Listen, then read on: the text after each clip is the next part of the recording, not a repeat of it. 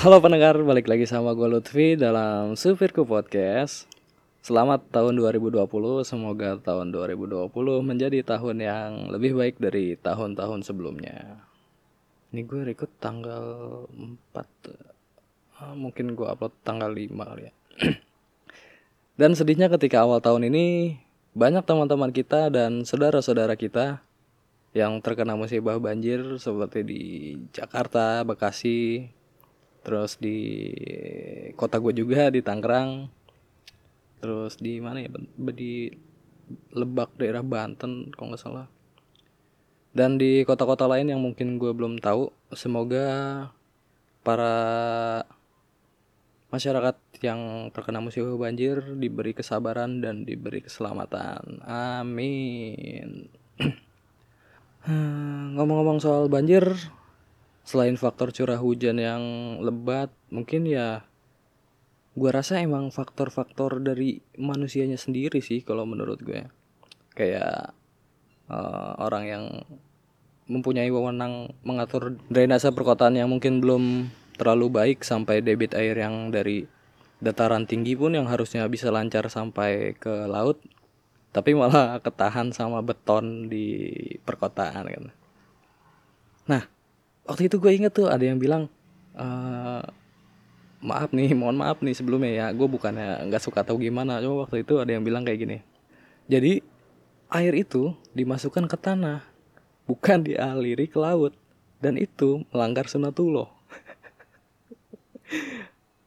nggak gue bukan ngeledek atau gimana tapi cuma ya pengen ketawa aja denger gitu jadi kita bedah dulu deh siklus air di bumi ini ya. Kita mulai dari dataran tinggi deh.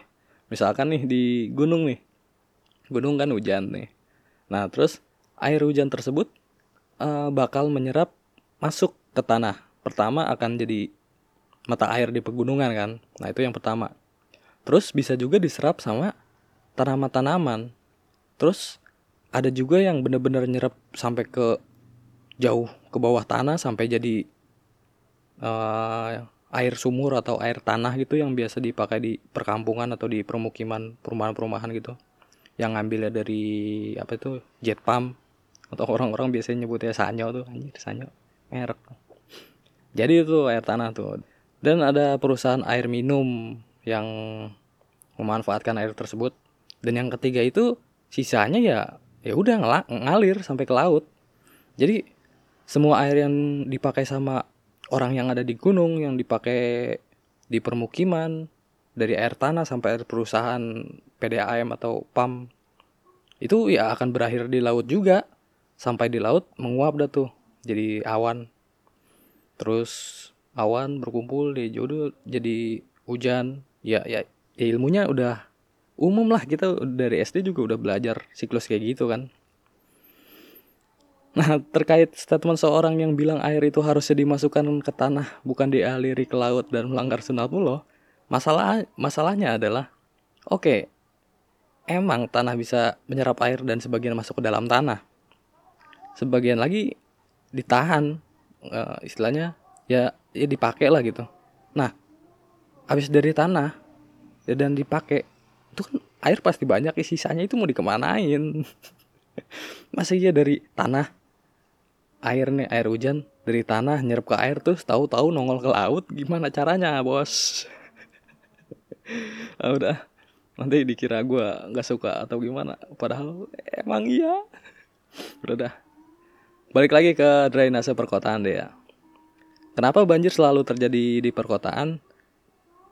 Ya karena air dari daratan tinggi harus mengalir, mengalir ke laut dan melewati kota tersebut. Nah di kota itu sendiri banyak gedung-gedung, mal-mal, kurangnya daerah serapan air, belum lagi perumahan-perumahan. Eh iya gue juga baru sadar kalau nih kan gue kalau weekday weekday itu tinggal di rumah om sama tante gue kan, dan kalau weekend gue baru pulang ke rumah. Nah ternyata di perumahan tante dan om gue itu gak ada yang namanya got sama sekali men emang sih itu jadi sebelum dijadiin perumahan itu bekas rawa-rawa kan dan di situ dekat sama danau. Ya paling juga sekitar 200 meter juga udah nyampe lu ke danau. Lu lu kepleset atau lu bersin nih itu udah bisa nyampe men kalau niat. Dari rumah gue ke danau. Nah tapi di situ gue bener-bener belum paham saluran air di perumahan itu tuh ke mana. Jadi nggak ada gue sama sekali. Jalanan depan rumahnya juga cor-coran. Biasanya kan kalau rumah-rumah gitu pasti ada saluran pembuangan ke got gitu kan ya kayak dari kamar mandi nih misalkan lu mandi lu mandi terus uh, nyuci atau segala macam buang buang calon anak. Pasti kan ada jala, jalur air buat ke keluar ke gotnya tuh. Nah di situ nggak ada men. Gue bingung itu air dibuang ke mana. Jadi salah satunya ya itu sih kayaknya masalah yang terjadi di perkotaan. Salah satunya ya jadi tolonglah buat developer-developer perumahan kalau ngebuat perumahan dan perumahan itu drainase drainasenya dibuat sebaik mungkin supaya air nggak tertahan di sana yang mengakibatkan banjir. Terus juga mall-mall ada gedung-gedung perkantoran kan apalagi pakai yang ada basementnya tuh yang masang beton atau pakai paku bumi itu yang kan untuk pondasi. Padahal kan uh, tanah basement yang harusnya digunakan sebagai penyerapan air tapi ini dijadiin basement jadi ya jadi beton. Jadi hutan beton gitu istilahnya kalau kata orang-orang. By the way di kampus gue juga lagi dibangun gedung baru kan gitu. Kayak buat parkir nah ada basementnya juga tuh. Tahu apa yang terjadi ketika habis malam tahun baru kemarin pas hujan gitu besar? Itu banjir bos di jalanannya selama berapa tahun kuliah? Dua tahun. Dua tahun gue kuliah gue baru kali itu ngeliat banjir. Tapi nggak tahu deh masuk ke kampus atau enggak nah ini ngapain ngomongin kampus gue lanjut lanjut lah. Tadi uh, selain di perumahan atau permukiman dan gedung-gedung perkantoran mall dan sebagainya kayaknya kawasan industri juga termasuk sih. Masuk ke sih? Eh tapi di perusahaan gue kerja sekarang gue bisa bilang di sana drainasenya bener-bener baik bener-bener proper. Jadi waktu itu pernah itu hujan deras banget dari siang sampai sore. Nah di tempat gue jalanan jadi kan pak kawasan pabrik jadi banyak gedung gedung gedung pabrik. Lumayan luas lah gitu. Nah itu jalanannya jalanan jalanannya banjir tapi sebanjir banjirnya di tempat kerja gue itu nggak pernah nggak pernah parah. Pas hujannya berhenti nggak sampai dua jam itu udah udah nggak banjir sama sekali tuh sumpah. Jadi salut sih sama yang bikin saluran air airnya. Itu berarti emang di sana itu nggak menghambat air apa pun ya. banjir juga mungkin karena volume air hujannya aja sih yang gila-gilaan. Selebihnya ya baik-baik aja. Anjay ayam. Sebatang dulu lah oh iya gue kan anak motor nih. Anjay anak motor. Kan lagi musim hujan jalanan di mana mana banjir kan. Kemarin gue sempat banjir banjiran tuh pas mau berangkat kerja. Jadi uh, ada di sebuah jalanan banjir. Dalamnya itu sekitar sedengkul atau sepaha orang dewasa lah. Gue terawas apa enggak ya? Karena mau kerja juga kan mikir ya udahlah mau nggak mau gue paksain tuh. Gue mikir juga kan karena motor gue emang lumayan tinggi motor metik tapi sok belakangnya itu di custom gitu nambah 5 atau 10 cm gitu lah gue lupa. Ya udah dah tuh gue nekat menerabas banjir tuh. Dan panjang jalan yang kerendam banjir itu sekitar 200 atau 300 meteran sih. Nah awal-awal pede aja tuh sendirian nerabas banjir kan. Yang lain cuma pada ngeliatin ya udah tuh pas pertengahan tuh kerasa kerasa berat tuh tarikan motor tuh. Dan sampai akhirnya gue ngerasa loh kok kok ini nggak jalan? Itu kondisi mesin masih nyala cuma nggak jalan sama sekali. Ya udah akhirnya mau nggak mau gue memutuskan kaki gue turun ke bawah dan celana gue basah.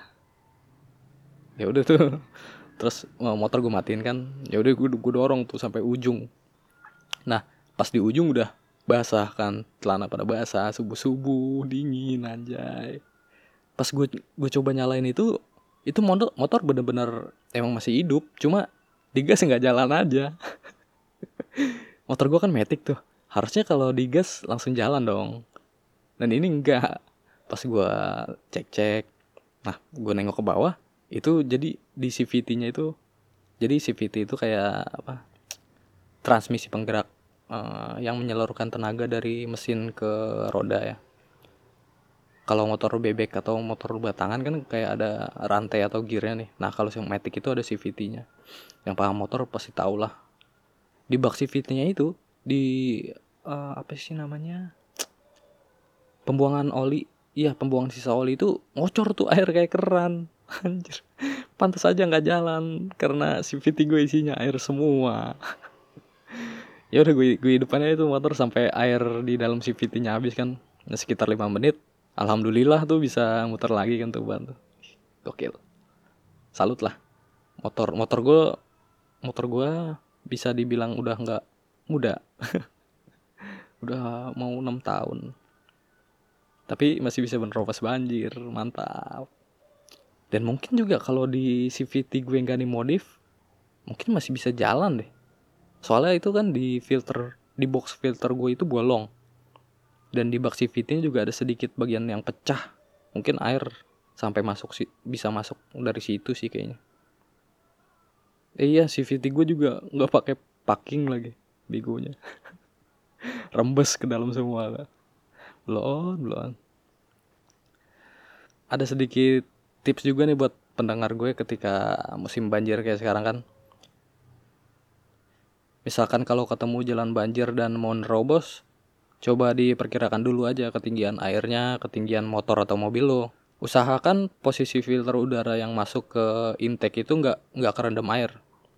Jadi karena kalau misalkan uh, air masuk ke intake nih, terus nyampe ke ruang bakar itu bisa jadi water hammer coy. Jadi penjelasan teknisnya ketika piston maju ke titik mati atas buat ngekompresi yang ada di ruang bakar itu, tapi di ruang bakar lu isinya air semua. Jadi bisa bikin mesin lu jebol bisa klep lu bengkok stang piston atau stang seher juga bengkok. Dan siap-siap turun mesin jajan jajan tuh motor. Dan kalau misalkan uh, lu ngerasa intake aman nih gak bakal kemasukan air terus uh, ke RPM jadi kalau mobil atau motor mau nerobos banjir usahain jalan di RPM sedang atau tinggi. Dan itu harus konstan ya jangan jangan mainin gas. Jadi gasnya harus dikontrol. Jadi kayak ya udah dipantengin aja tuh gasnya. Dan dan perhatikan juga sekeliling lu supaya gak ada yang lewat. Jadi kalau ada yang lewat itu bisa menyebabkan mobil atau motor lu bisa uh, apa ya istilahnya bisa berhenti atau memperlambat kendaraan lu karena arus arus air dari arah lawan gitu.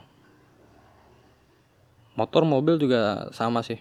RPM-nya pakai sedang sampai tinggi konstan. Ya udah pantengin aja tugas jangan sampai turun. Kalau misalkan turun bisa-bisa air masuk tuh ke knalpot dan bisa bisa bikin mesin lu mati. Dan yang penting selalu hati-hati dan berdoa. Apalagi gue ngeliat motor-motor trail atau supermoto gitu kayaknya enak sih tuh buat nerabas banjir gitu.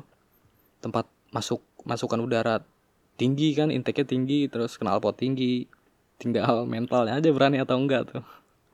Karena pernah tuh suatu suatu ketika gue ketemu di jalan orang yang naik motor trail atau gaya-gaya supermoto gitu lah. Itu ugal-ugalan geber-geber gitu kan. Posisi habis hujan. Orang itu bawa motor tapi kakinya ke atas gitu kayak kayak nggak mau kotor lu gimana sih? Jadi bawa motor terus kaki lu ya udah dikatasin biar nggak kena cipratan. Dan lu tahu sendiri lah kalau motor trail atau supermoto moto gitu kan jarang ada spakbor belakangnya sampai bikin nyiprat yang di belakangnya tuh. Kampret emang tuh orang gitu tuh. Kesel. Nah uh, waktu itu gue menyalip tuh. Karena daripada gue di belakangnya kan kena cipratan ya udah gue salip tuh nah pas gue mau nyalip eh pas banget tuh ada ada becekan di samping orang itu dan dan gue gue udah udah nanggung mau nyalip kan. Ya gimana nih? Ya udahlah gue salip deh tuh. Dan akhirnya nyiprat ke dia. Dan yang terjadi adalah dia marah-marah men. Maki-maki. Padahal gue nggak denger bodoh amat mau ngomong apa ya maksud gue motor motor motor lu gaya trail ya ya paham lah motor trail harusnya kan wajar kalau main kotor-kotoran masa kena cipratan aja marah-marah Hei, Anda harusnya malu sama style motor Anda. Dan di situ gue juga pede aja kan karena gue gue pakai jas hujan kan karena emang posisinya baru berhenti hujan juga jadi ya wajar lah kalau kecipratan sedikit-sedikit. Buat anda-anda nih yang di jalan kalau lagi gerimis terus ataupun baru selesai hujan tapi naik motor marah-marah kena cipratan maaf maaf aja nih pak. Maksud gue ya ya maklumin aja lah. Di jalanan kan becek. Masa ya lu nggak mau kecipratan mending lu diem di rumah nunggu jalanan kering tuh ya lagi nih posisi jalanan kayak gitu emang serba salah. Jadi kalau lu ngebut ngambil jalur kanan ya itu udah udah pasti kecipratan dari cipratan motor lu sendiri. Dan kalau lu jalan pelan-pelan ya ya emang lu nggak kena cipratan motor lu sendiri. Tapi lu kena cipratan dari motor yang tadi ngebut itu tuh yang sebelah kanan tuh. Udahlah yang yang paling aman lu diem di, diem dulu di rumah sampai jalanan kering. Lu ngapain kayak di rumah? Ngopi terus bikin pisang goreng makan pisang goreng kan sambil sarungan di depan rumah tuh udah dah itu tuh paling aman tuh udah enak sebatang enjoy aduh manusia manusia Oh iya di kawasan tempat tinggal gue juga alhamdulillah nggak nggak kena banjir banjir sama sekali ya. Karena di sini tuh masih banyak sawah-sawah, kebun-kebun gitu, semak-semak. masih banyak daerah penyerapan air itu. Jadi di rumah gue juga di rumah gue belum ada jalur pam atau perusahaan air minum. Jadi di rumah gue tuh pure pakai air tanah atau dari jet pump. Pakai sanyo lah gitu ngebor sampai berapa puluh meter gitu buat dapetin air bersih uh, pas tanggal berapa itu gue lupa gue berangkat kerja sekitar jam setengah enam dari rumah di blok di belakang perumahan gue itu masih banyak sawah-sawah men. Orang yang mau ke kebun atau nyawah bawa kerbau juga masih ada. Oke kayak suasana suasana desa parah. Padahal masih masuk Tangerang. Tangerang nggak? Bukan ya pokoknya Tangerang lah. Masih masuk Tangerang gitu. Nah pagi itu gue berangkat kerja itu kabutnya kerasa kayak di puncak coy nanti dah gue gue jadiin picture di episode ini foto ketika gue jalan pagi-pagi itu itu kabutnya parah jarak pandang juga bener-bener terbatas mungkin sekitar 100 meter kurang sih kayaknya Wanjay ayam. Tuh, kerasa kan di pedesaannya. Hujan-hujan, dingin. Nah, di situ gue ngerasa anjir di pinggiran kota ternyata ada loh suasana kayak gini. Dan itu sumpah bikin bikin gue males berangkat kerja. Pengennya nikmati udara sejuk kan pagi-pagi berkabut, lihat orang bawa kerbau. Tuh ada suara ayam begitu tuh ke sawah pokoknya pokoknya keren deh gue gue, gue demen tuh suasana kayak gitu tuh sumpah makanya gue selama ikut klub motor juga gue lebih lebih suka jalan-jalan ke daerah pegunungan-pegunungan gitu loh atau ke pedesaan pedesaan pedesaan gitu. Jarang kayaknya gue ke pantai-pantai gitu. Bukan nggak suka sih cuma ya emang jarang aja.